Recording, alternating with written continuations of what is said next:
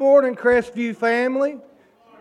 Thank you for coming to worship with us this morning. We are glad to have you here. I'm thankful to be here this morning. Uh, if you're a guest or a visitor with us for the first time, we're especially glad to have you here. Um, there are some cards in the pews that you can fill out that say visitor on them. We just like to get to know you a little better. Um, as uh, we go through this week, I just want to remind you. Um, I just want to remind you a few things. Um, we are still, we're, things will start picking back up, and I promise you, there'll be more than you can do before it gets to it again. It seemed like we were so busy over Christmas, and uh, there was so many things going on during the week that uh, we kind of take a little breath now, and uh, we're getting caught back up. We're getting back into this new year. Uh, just don't forget about our Wednesday night services. Um, our kids and youth meet down in the building at 6.30. Yes. And our youth and our youth and children meet down there, our kids and our youth. And our adults, they meet up here, uh, 6.30 for Bible study. Um, also, don't forget, um, it's coming close to that first Saturday of the month again, that uh, all you can eat breakfast. And we weren't able to have it uh, this past month due to... Um, the chance of weather, and they didn't want to risk it, so it's canceled the breakfast. But it will pick back up February 3rd. So if you could come out to that, um, come on out. It's a, it's a good time of fellowship, and it's a good time to stuff your belly. It's good food. Um, I do not think there are any more announcements unless anybody has any.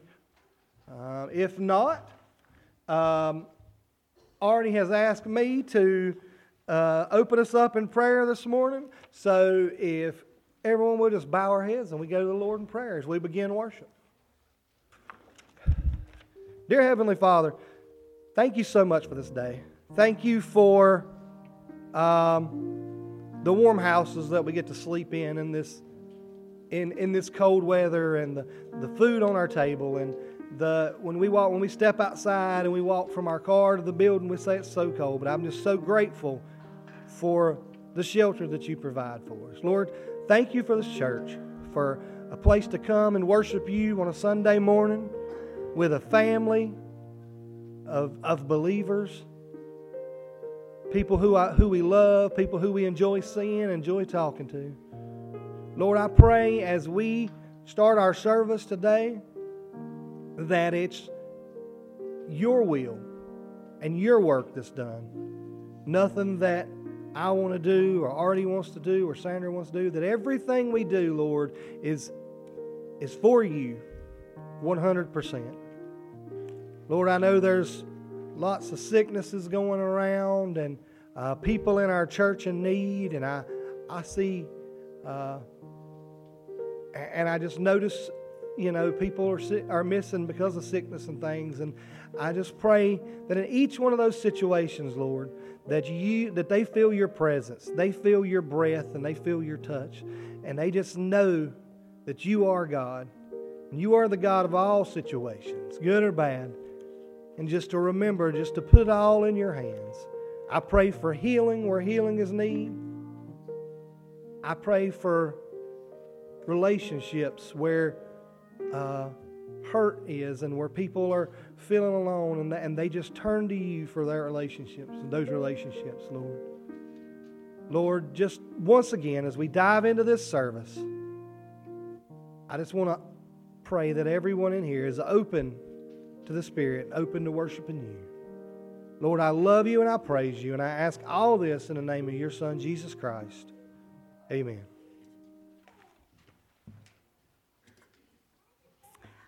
Would you stand as we sing our call to worship? There's something about that name, page 177. And remember, as we are singing this, God gave Jesus his name, and he said that his name was above all other names. So let us worship as we sing. There's something about that name.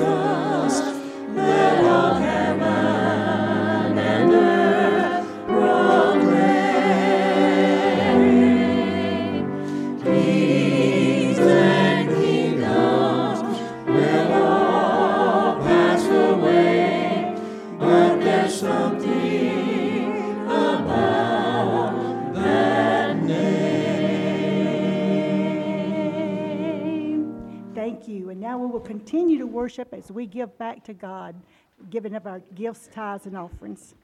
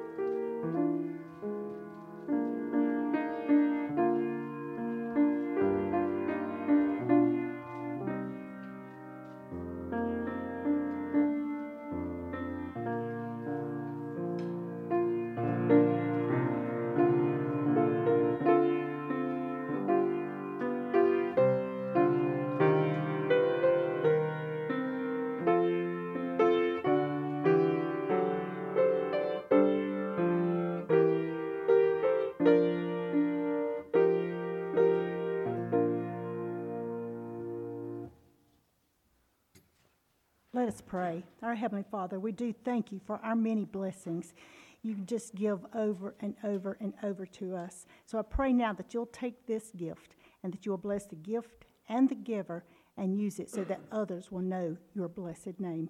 It is your name, Jesus, we pray. Amen.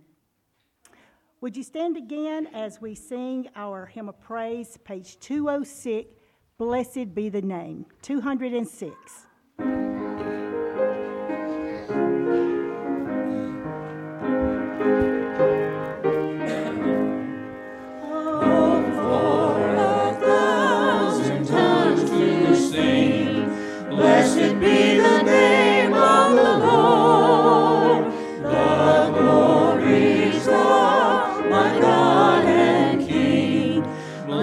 be.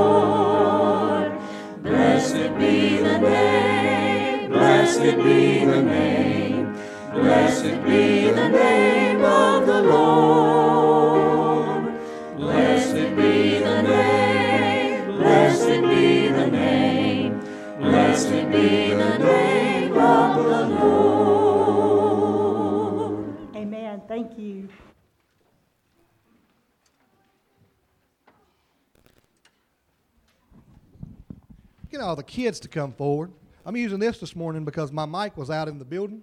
It's too cold to go out there this morning. So, so I, uh, all right, guys, I got a question. I got something. I got some M&Ms. Let's, let's see what I can find. Let's see. I got a, I got a brown and an orange and a blue and a green and You know what? There's a red and a yellow in there too that I can't get my fingers on. Got a question. What's your favorite color M&M? Well, I can't ask everybody right now, but let's see. Let's start with Tucker. What's your favorite color M&M? Blue. All right. Uh, Sadie, what's your favorite color M&M? Blue. Somebody else. Let's see. Brax, what's your favorite color M&M? Yellow. All right. So it's Sadie and Tucker like blue blue M&Ms and you like yellow M&Ms, which one is better? Why they're neither one are better. Why? What's going on with the M&Ms? M&Ms taste the same on the inside, right? So we're going to talk about us today and how we're kind of like M&Ms. I want you to look around, look beside you, look all around. Do you see anybody that looks exactly like you? If you're just your sibling, it doesn't count. Uh, so, um, nobody, even if your sibling looks a little bit like you, nobody looks exactly the same. We have different color eyes, different color hair. Some people's skin is darker than the other. Some people have freckles. But guess what? We're all the same on the inside, right? Um, I want to share you a verse. Psalm 139 14 says this. I praise you, for I am fearfully and wonderfully made. Marvelous are your works, and that my soul knows very well. God made each and every one of us different. If the world looked the same, if everybody in the world looked the same, it would be a really boring world that we live in. And so God created us different. We all have different things that we like. We all have different things that we that we different features about our body. But guess what? I want you to on a, on an M&M, there's something on the front of it. What's on the front of an M&M? On every M&M, there's an M on the front of it. And so, as different as they all are, they all have that same mark.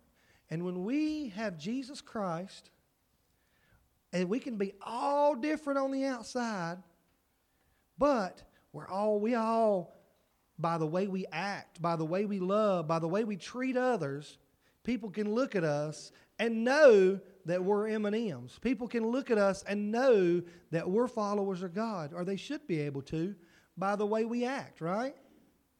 And then on the inside, it's all chocolatey and sweet. And God wants us to be all sweet on the inside, and He wants us to go out and share what He's given us with other people. Isn't that awesome? Yeah. And so we're going to talk more about that. I got some more verses, and I got some M&Ms to share. So, all right. So let's bow our heads, and I'm going to have you guys sit down until we go to children's church, okay? God, thank you so much for this day. Thank you for these boys and girls.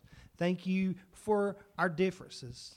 Thank you for uh, the exciting world that we live in. That even though we all have similar things, similar things about us, that we all have different personalities and different things that make us unique. And thank you for Jesus Christ. That even through all those differences, once we have Jesus in our heart, we all have that in common.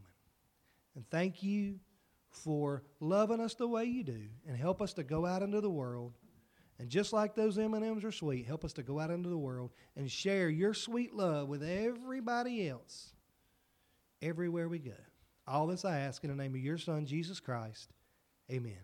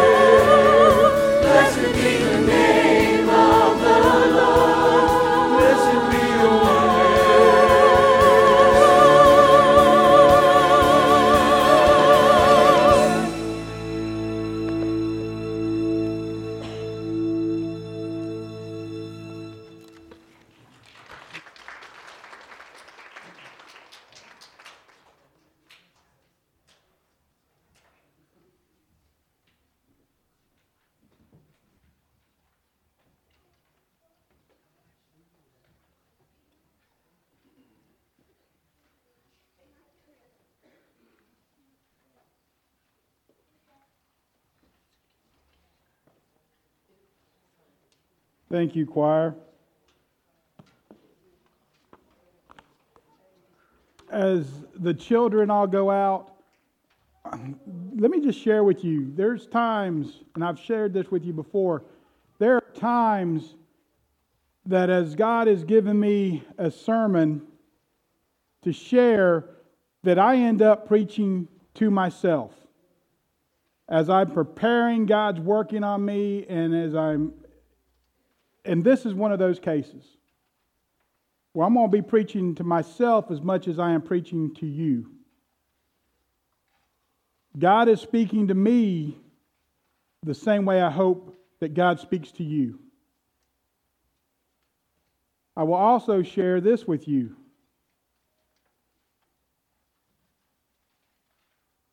The reason Chad prayed for us an opening is because Satan does not want me to preach this message this morning. You're like, well, wait a second, Artie. How do you know that Satan doesn't want you to preach it? Because I could not find my sermon notes. The notes that I had printed, that as I was going through on Friday, eh, eh, because I print my sermon notes, I send them to Sandra I send them to the interpreters and Tara, and I send them to a couple other people. I usually do that on Wednesday.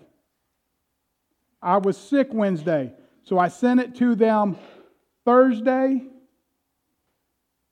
Sandra knew which direction I was heading. She had the scripture, she had the title, everything like that. She knew where we were heading. I came in Friday, and as I was preparing the slides, God kept working with me, and I kept changing points in the sermon, rewording them, making them different. God was just moving, and I was handwriting on those notes. Could not find them anywhere. I am in my office digging through the trash can trying to find these notes. Could not find them. So I started to print my sermon notes again. And my printer quit on the with one page left to print. It would not. It kept giving me an error message. I could not get them printed. So I ran into Nancy's office and I printed on the computer in Nancy's office. And I get back in my office, and guess what's sitting on the printer?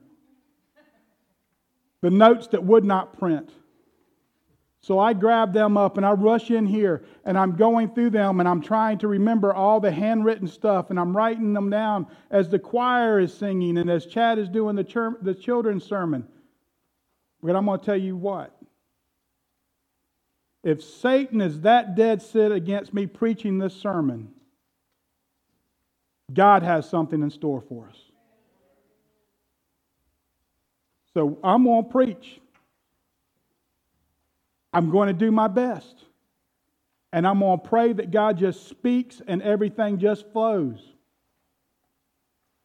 So, today we're going to continue the series on the seven messages or seven letters to his church by looking at the very first one, the church of Ephesus. And before we read this scripture, you have to remember the church of Ephesus is literally the only one of these churches that was started by the direct ministry of Paul. Paul went there, and Aquila and Priscilla was there in Ephesus. Timothy came from the church of Ephesus and even ministered in the church of Ephesus. This was a vibrant uh, church. This was a big church. They were committed in this church. The thing that makes Ephesus so important is that it was a vital city for trade and commerce during this time. Not only that, but it had at that time the, one of the largest temples made, built, and it was the temple to the goddess Diana or Artemis there in Ephesus. And they would have temple prostitutes that they would go in and visit as part of their worship of the Princess Diana. And so that is the kind of thing that was going on in this city, and this church grew up in that. Despite of everything going on, God did an amazing work in the lives of these, these Christians in Ephesus. And by their ministry, by their lives, and from people coming to know Christ through the efforts there in Ephesus, all the rest of these seven churches were started by people leaving there and going back to their homes and starting churches where they came from. So just remember that. Now, if you turn to Revelation chapter 2, we're going to look at the first seven verses. This is the, the, the, letter to the church of Ephesus. So if you would stand as I read this, Revelation chapter 2, verses 1 through 7. And in my Bible, I have the red letter edition. If you've got a red letter edition, you will notice that everything that I am reading is in red, which means that it is coming directly from Jesus Christ Himself, the words of Jesus. To the angel of the church in Ephesus, write. The one who holds the seven stars in his right hand, the one who walks among the seven golden lampstands, says this I know your deeds and your toil and perseverance, and that you cannot endure evil men, and you put to the test those who call themselves apostles, and they are not, and you found them to be false. and you have perseverance and have endured for my name's sake and have not grown weary. But I have this against you, that you have left your first love. Remember, therefore, from where you have fallen and repent and do the deeds you did at first. Or else I am coming to you and will remove your lampstand out of this place unless you repent. Yet this you do have, that you hate the deeds of the Nicolaitans, which I also hate. He who has an ear, let him hear what the Spirit says to the churches. To him who overcomes, I will grant to eat of the tree of life, which is in the paradise of God. Let's pray. Blessed Heavenly Father, thank you so much for what you've done. Dear Lord, speak to me, speak to us all today through your word. May the Spirit have full control of us today. Please move among your people.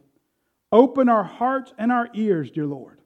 Do not allow us to leave this place without knowing that we have heard from God today. And it's in the holy and precious name of Jesus Christ, our living Savior, we pray. Amen.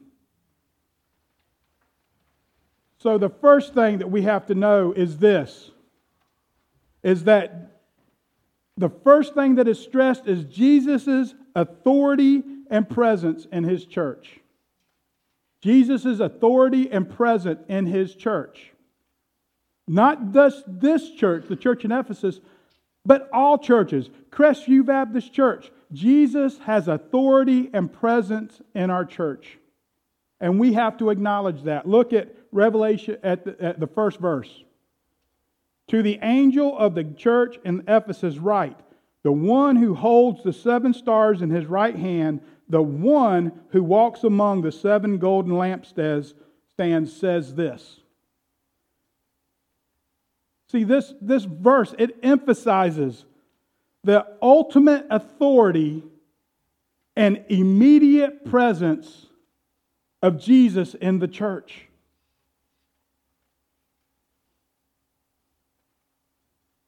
Jesus is in the midst of the church and should be the central focus of the church. Notice what it says it says that he holds the seven stars in his right hand and he walks among the seven golden lampstands. When you walk among things, you are there. I cannot walk through the aisles of Walmart and being sitting in myself, uh, uh be sitting in my house over on Pleasant Ridge Church Road, can I? The only way I can walk through the aisles of Walmart is to be in Walmart, which I don't recommend a lot.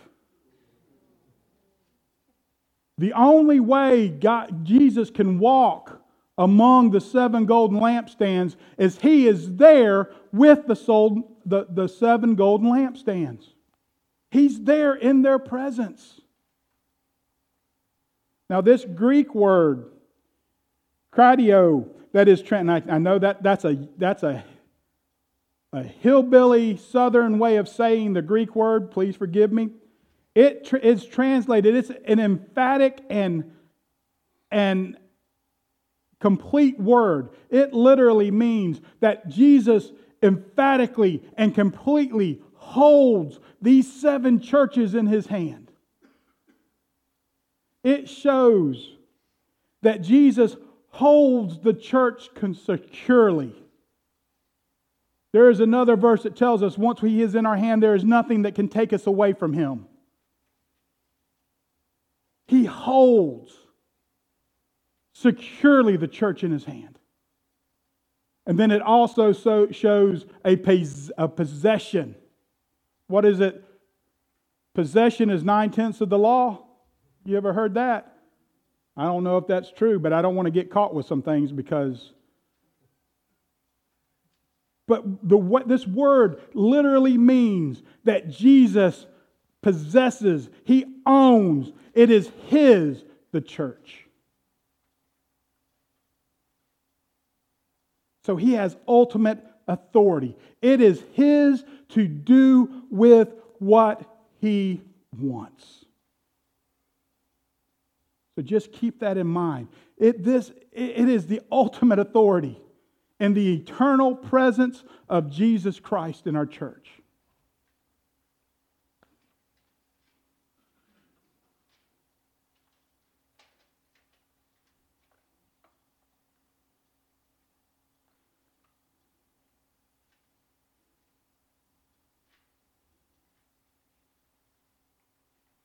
Look at the next verses. Jesus knows the deeds of the church. Jesus knows the deeds of the church. Look at verses 2 and 3. I know your deeds and your toil and your perseverance, that you cannot tolerate evil men, and you put to the test those who call themselves apostles, and they are not, and you found them to be false. And you have perseverance and have endured for my name's sake, and have not grown weary. Jesus did not have to be told what was going on in this church. He did not have to re- be reminded. He knew the condition of his church. He knew the condition of his church. You think about this, Jesus tells us that he has numbered the hairs of our head. That's how intimately God knows us. And I've shared with you before the way that is worded and the wording that is used there in the Greek it literally means a, an intimate knowledge that he just doesn't know how many hairs we have. It doesn't say that he counted the hairs on our head, it says that he numbered the hairs on my head. Which means that, Jim, no, it didn't. Jerry and Cal or Kel and all you other guys that are follically depressed like I am, when that last hair hit that shower drain, Jesus knew what number of hair that was. Ray, you know what I'm talking about. He knew what number that was. Not just that was the last hair, but he knew that was number 6,355. He knew the number. That's how intimately Jesus knows us as his children. Jesus knows the same thing about his body, the church. If he knows us intimately, guess what? That means he knows us, the church, intimately. He doesn't have to be told. He knows the condition. He knows our condition. We cannot hide anything from Him. We may be able to hide stuff from everybody else, but Jesus knows. He knows our deeds, our work, our endurance. He knows everything. All of the good things that we've done. This word and this is not in your note, but this word that is translated um, from the Greek that's perseverance or endurance, it means a steadfast endurance. A steadfast endurance. Well, what does that mean? What's the difference between that? Endurance is you keep going until you, you can't go any further. Steadfast endurance is similar to what it says about the armor of God. Remember in that last verse about the armor of God, it says, And when you have done everything to stand, what is the next words? Stand firm then. That's steadfast endurance. Even when you have done everything you can and you have nothing left, you keep going. You don't give up. That's the word that is used here to, to describe this endurance of the, of the, the, the uh, church in Ephesus.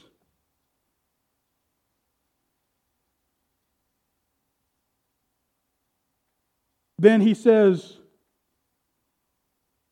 talks about doctrinal purity. You cannot tolerate ungodly teaching. And this is a big one.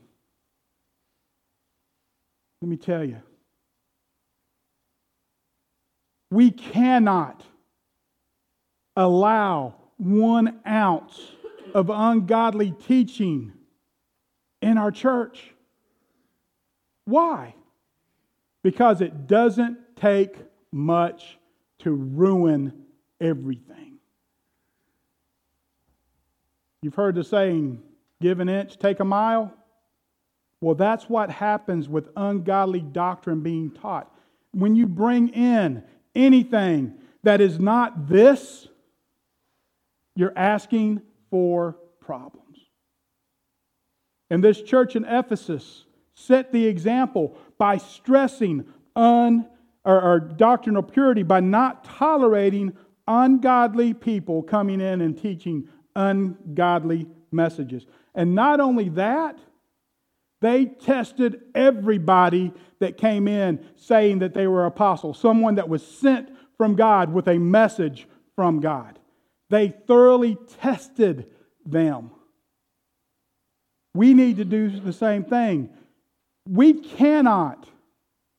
Now, listen, I'm going to tell you, there's several times, and it's happened with me. I know it's happening with my dad. There was a man showed up at my dad's church one day and said, God told me to preach here today. My dad looked at him and said, Huh, that's funny.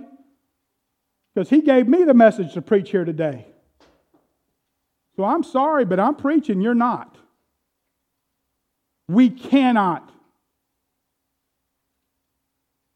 Listen, I have been given a responsibility that's what's preached and taught from this pulpit, and what's taught and preached in this church. And I cannot allow somebody to come in and teach or preach that I do not know. Because you don't know what, where they're coming from. You don't know what they're going to say.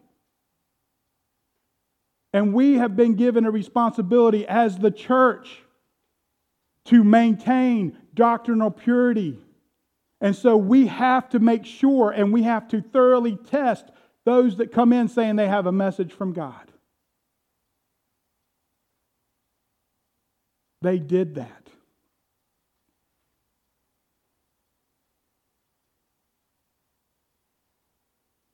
And this church also, Jesus knew that this church would not give up, would not stop, would not give up when facing opposition.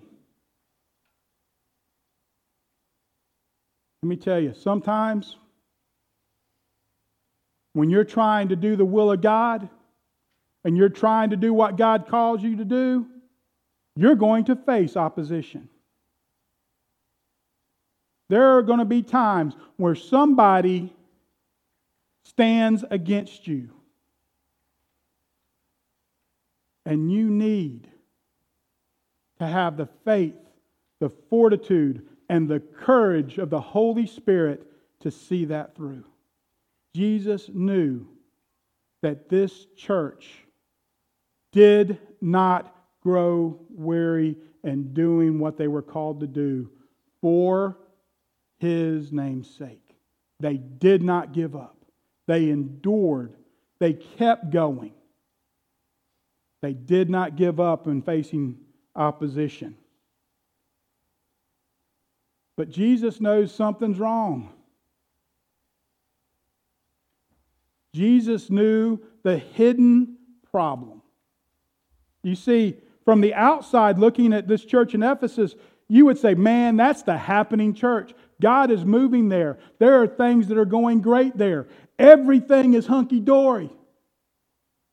But Jesus, the one that knows us intimately, knew the hidden problem. Look at Revelation 2 4. But I have this against you that you have left your first love. Well, we got to look at a couple of things here. That first word, but. You guys realize that that word negates everything that came before it. Teenagers love this word. I call it, they're sounding like a bunch of frogs. Yeah, but, yeah, but, yeah, but. When you're fussing at your teenager, that's what you're going to hear. Yeah, but, yeah, but, yeah, but.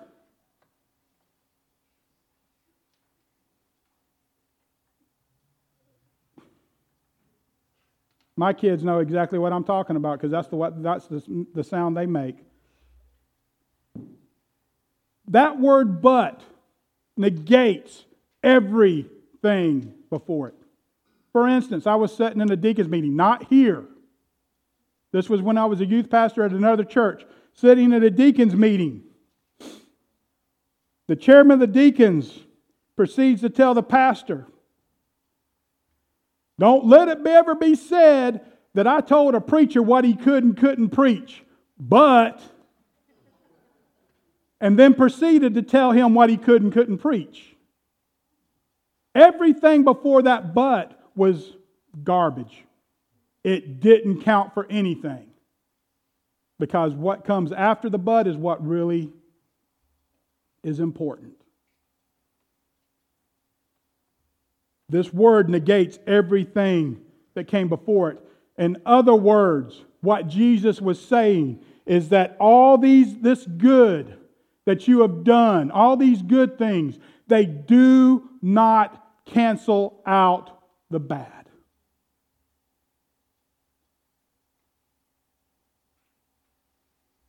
We hear it all the time. I can't see that God would send somebody to hell if they rush into a burning building and save a, a, a baby from a burning building. God couldn't send that person to hell. Well, this is what we got to understand. Two things. One, the good doesn't cancel out the bad. And God does not send anybody to hell. We do it ourselves. God made a way for us to avoid hell. And if you don't do it that way, guess what? You're going to hell. No matter how much good you did, you can do everything. You can your, you live your life and give away everything that you've got, and you can serve the poor and the sick, and you can do all the good in the world. But until you come to the point where you accept Jesus Christ as your Savior, none of that matters. When you die, it stops. But when you know Jesus Christ as your Savior, and you do those things, all of that, all that ministering to other people, it has an eternal thing that keeps going on and on and on. Just as Paul, when he went to the church of Ephesus, do you think Paul, the moment he got there in Ephesus, that he knew that from the work he was doing, that there would be seven or six other churches formed from that one church? Probably not. But he knew God had called him to do something, and he did what God called him to do. Why? Because he came face to face with Jesus on the road to Emmaus that one, or excuse me, on the, the, the, the I just went blank. Damascus, thank you. I did, Jesus was walking on the road to Emmaus, and that's when he appeared to the disciples that were walking on there and they didn't recognize him. But on the way to Damascus, and he came face to face with Jesus, and his life changed forever because he met his Savior that day. And from that point on, everything that he did had a kingdom building mentality about it.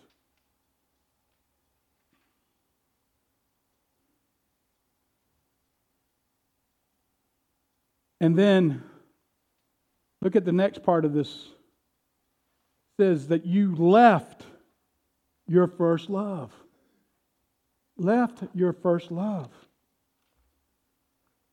Left indicates that it was a deliberate decision to walk away.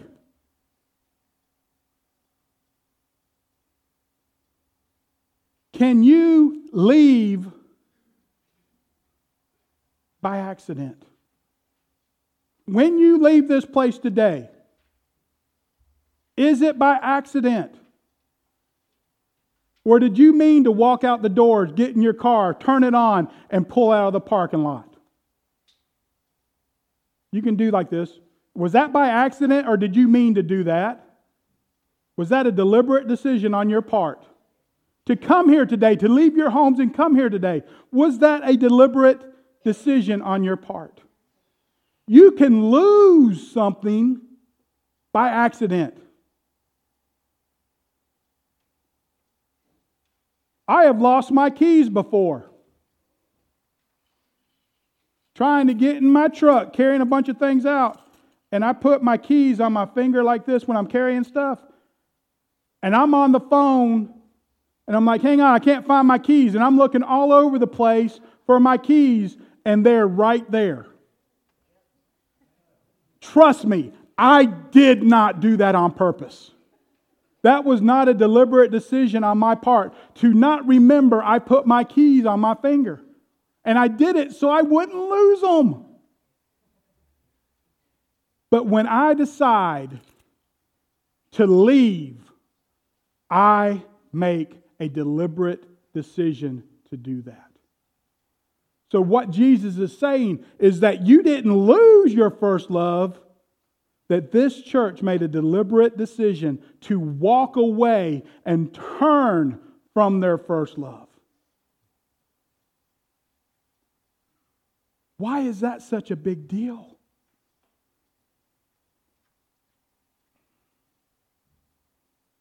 Think about it this way this church was a working church. It said so. It was a working church. Did they, has this church, has the work of the church became the central focus of the church instead of Jesus? Think about that. Has the programs, has the mission, has the thing. And this is something that every pastor I know deals with. If you ever have a pastor or a preacher that tells you they don't deal with this, they are lying. Every pastor I know has dealt with this at least once in their ministry, where the work becomes the important part, forgetting why and who you're doing the work for. That could be what Jesus is talking about, that they left their first love by making the work the central focus of what's going on in the church.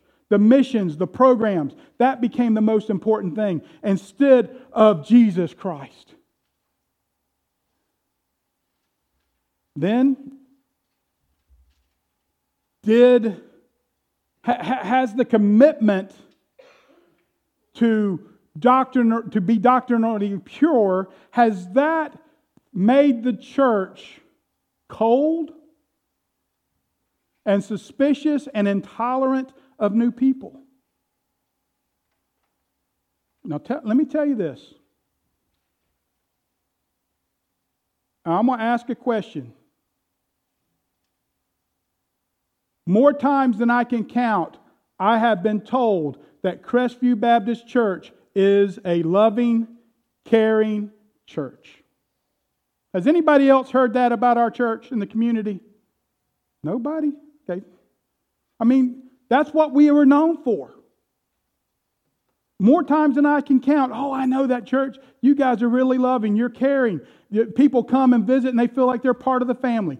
They loved it.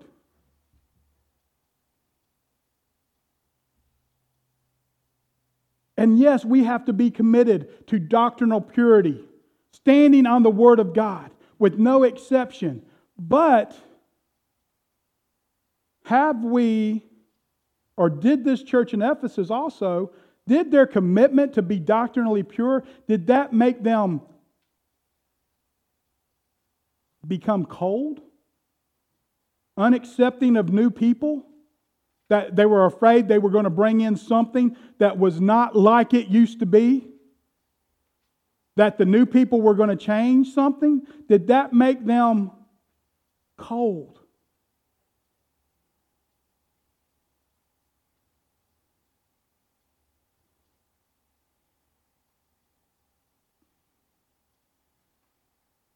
The one thing that we do know is that there was a definite and sure difference in their relationship with Jesus at this point. Something was missing. Something was missing.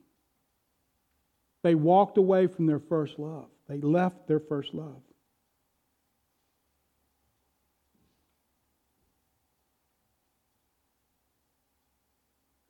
But Jesus has a solution.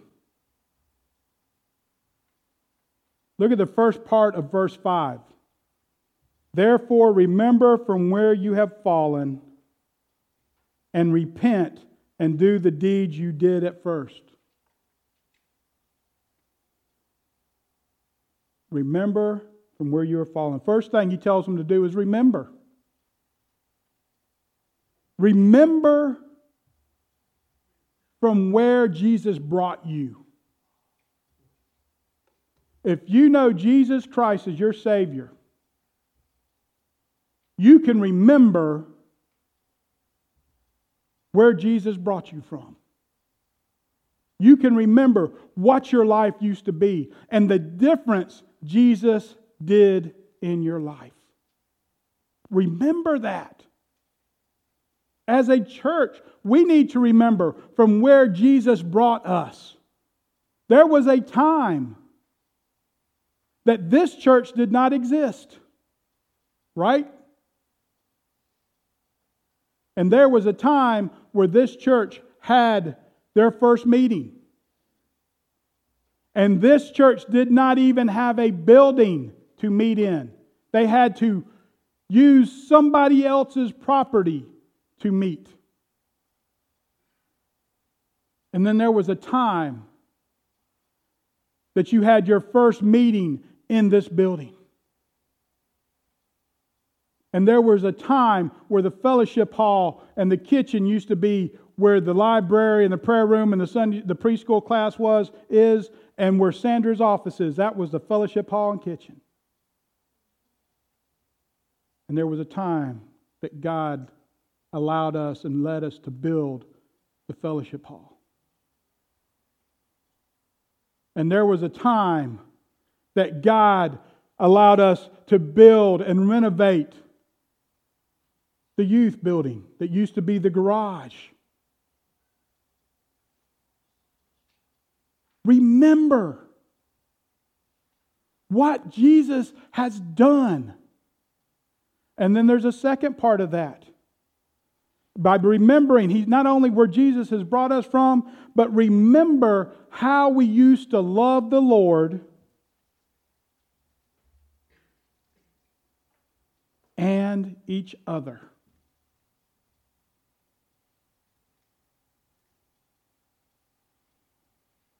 You know, during prayer time today, Jackie prayed about realizing that when the Bible says God is love,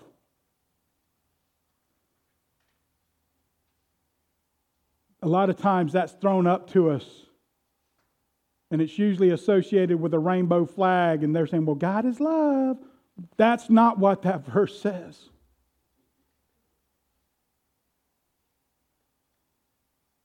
Jesus tells us, By this they will know that I have sent you, that you are my disciples, that you love one another.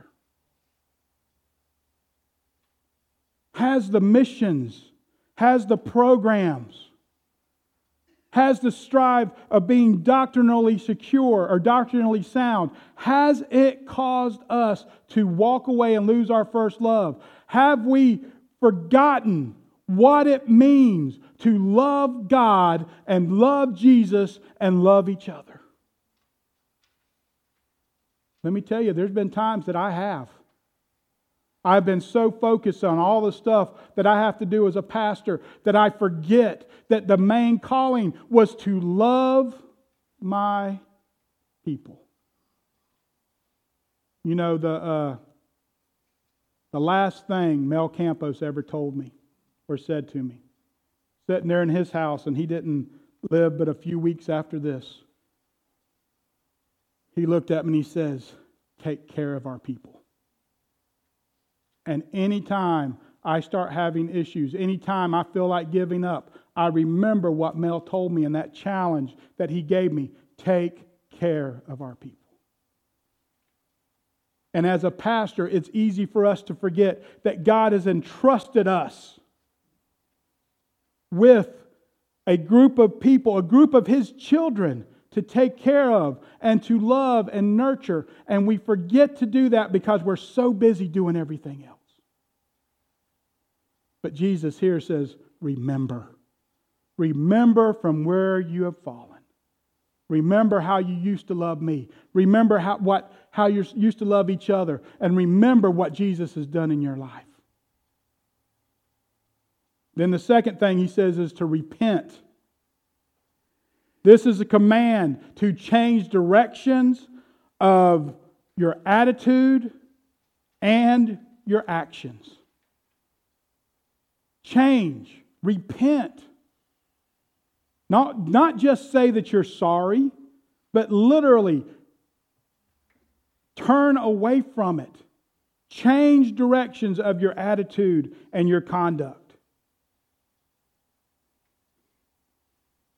And then get back to what you did first, your first deeds, your first works. Get back to the basics. Well, what are the basics? love Jesus and love others. Look at this verse. This is Matthew. Teacher, which is the greatest commandment in the law? And he said to them, You, you like how that's capitalized? That's in the Bible that way. That's not me doing that. That's in the Bible that way. You shall love the Lord your God with all your heart, with all your soul, and with all your mind. This is the greatest and foremost commandment. And the second is like it you shall love your neighbor as yourself. On these two commands depend the whole law and the prophets. The two greatest commandments love God, love others. That is the basics. And we have to get back to that. Jesus is telling this church in Ephesus, get back to that. But he's also telling us that we need to get back to that. Love God, love others. Everything else is just fluff. Yes, you heard that right. Everything else is just fluff. Is this where the quote? Yeah. You guys know I love Charles Spurgeon. Look what he has to say. As a church, uh, a church has no reason for being a church when she has no love within her heart or when that love grows cold, lose love, lose all. We need to get back to the basics. Anything that we do, if we don't do it with the love of Christ, and that love of Christ is not in our hearts, we're going to fail. That's the bottom line. And then Jesus says this or else. Look at the second part of verse 5. Or else I am coming to you and will remove your lampstand out of its place unless you repent.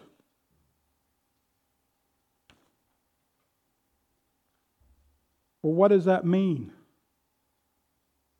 Jesus has called us to be light of the world. You know the whole thing, this little light of mine? Jesus says a, a city on a hill cannot be hidden. This means that Jesus will remove our light and his presence from us. Then we will become just a gathering of people instead of a church.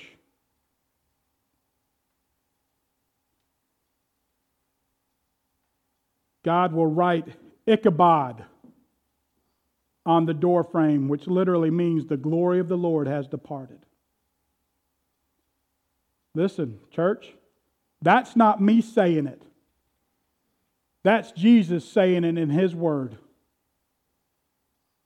And I'm sorry if you don't like it, but that's what Jesus says. If we don't get back to what we did before, our first works, we don't repent, we don't remember, and we don't, we don't get back to doing what we did before, then He will cause us to stop being a church. And He will remove His glory from this place. He told the church in Ephesus that, and He's telling us that. We'll look at these last two verses, the final words to this letter, verses 6 and 7. Yet this you do have, that you hate the deeds of the Nicolaitans, which I used to hate. He who has an ear, let him hear what the Spirit says to the churches. To him who overcomes, I will grant to eat of the tree of life which is in the paradise of God.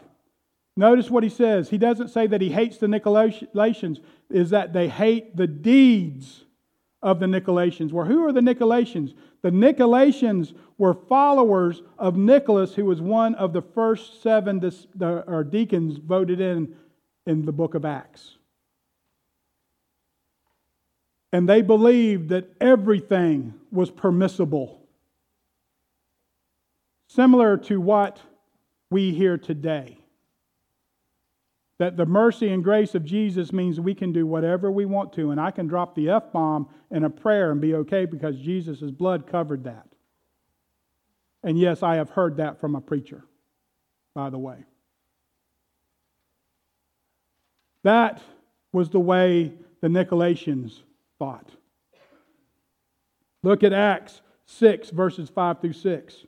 Then the statement found approval with the whole congregation, and those and they chose Stephen, a man full of faith and of the Holy Spirit, and Philip, Prochorus, Nicanor, Timon, Parmenas, and Nicholas, a proselyte from Antioch.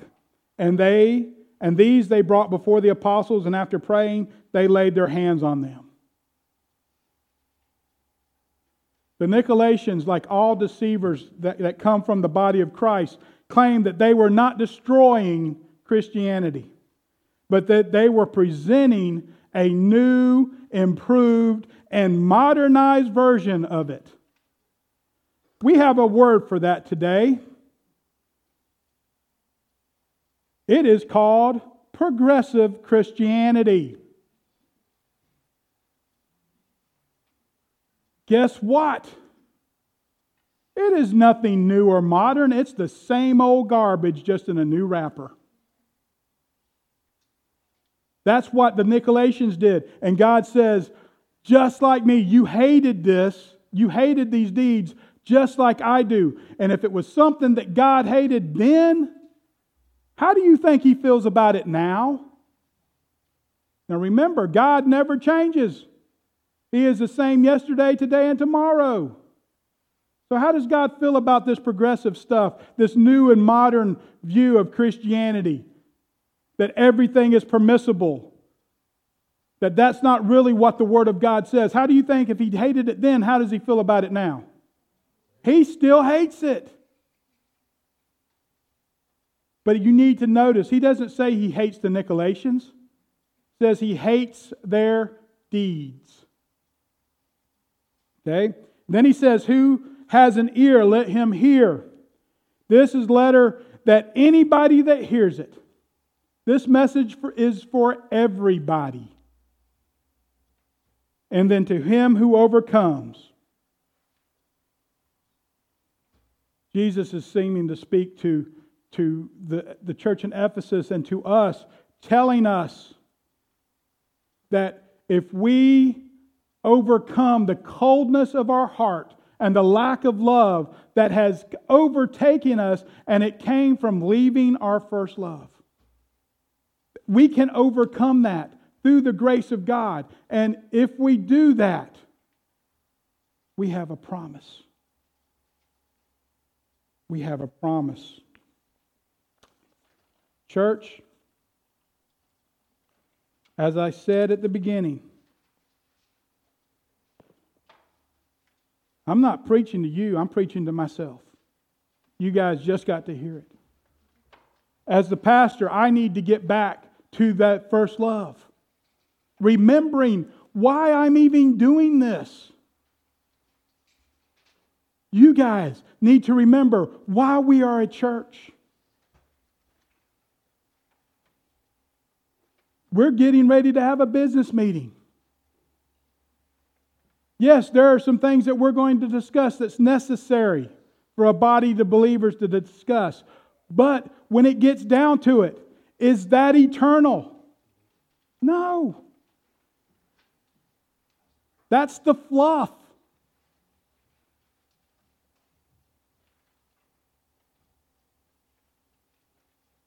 Our business, the eternal business of the church, is to love God with everything that we've got and love each other.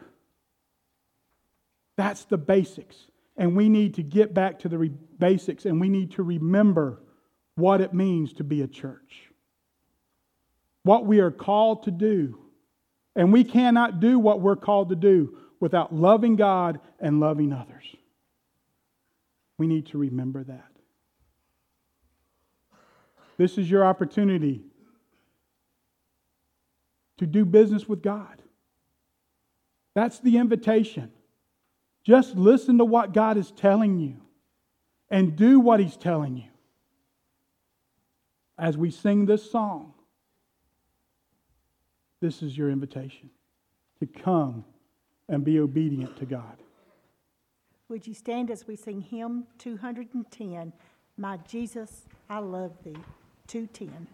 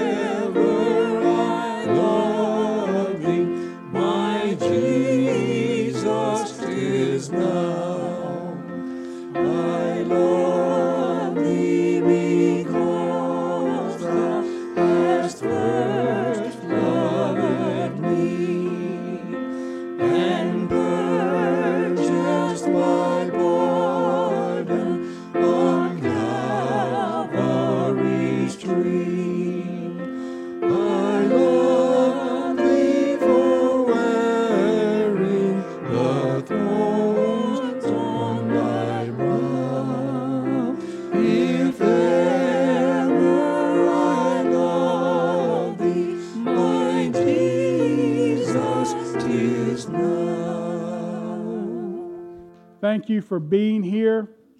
I'm going to ask Larry if he'd go ahead and make his way up here. Um, don't forget, Wednesday night, youth and children's Bible study down in the youth building, adult Bible study in here. We're going to be uh, uh, continuing in chapter 3 of Daniel, looking at the fiery furnace this week. We just talked about how uh, Shadrach, Meshach, and Abednego told God, they or told King Nebuchadnezzar that they didn't even need to bother answering him, that uh, it was going to be this way. So just uh, look forward to seeing everybody um, this week, and we do have a, a business meeting uh, immediately following the service. So um, I'm going to ask Doug if he would dismiss us from our service, and Larry if he would come and, and open our business meeting. Let us pray. Father, we thank you for this day and this time we come together in your house. Be with us that we take this, this message to heart, that we know that if we satisfy you, we have nothing else to fear. So, Lord, be with us as we go into this business meeting and go, and go with us as we leave this place to about our, our daily lives. These things I pray in your name. Amen.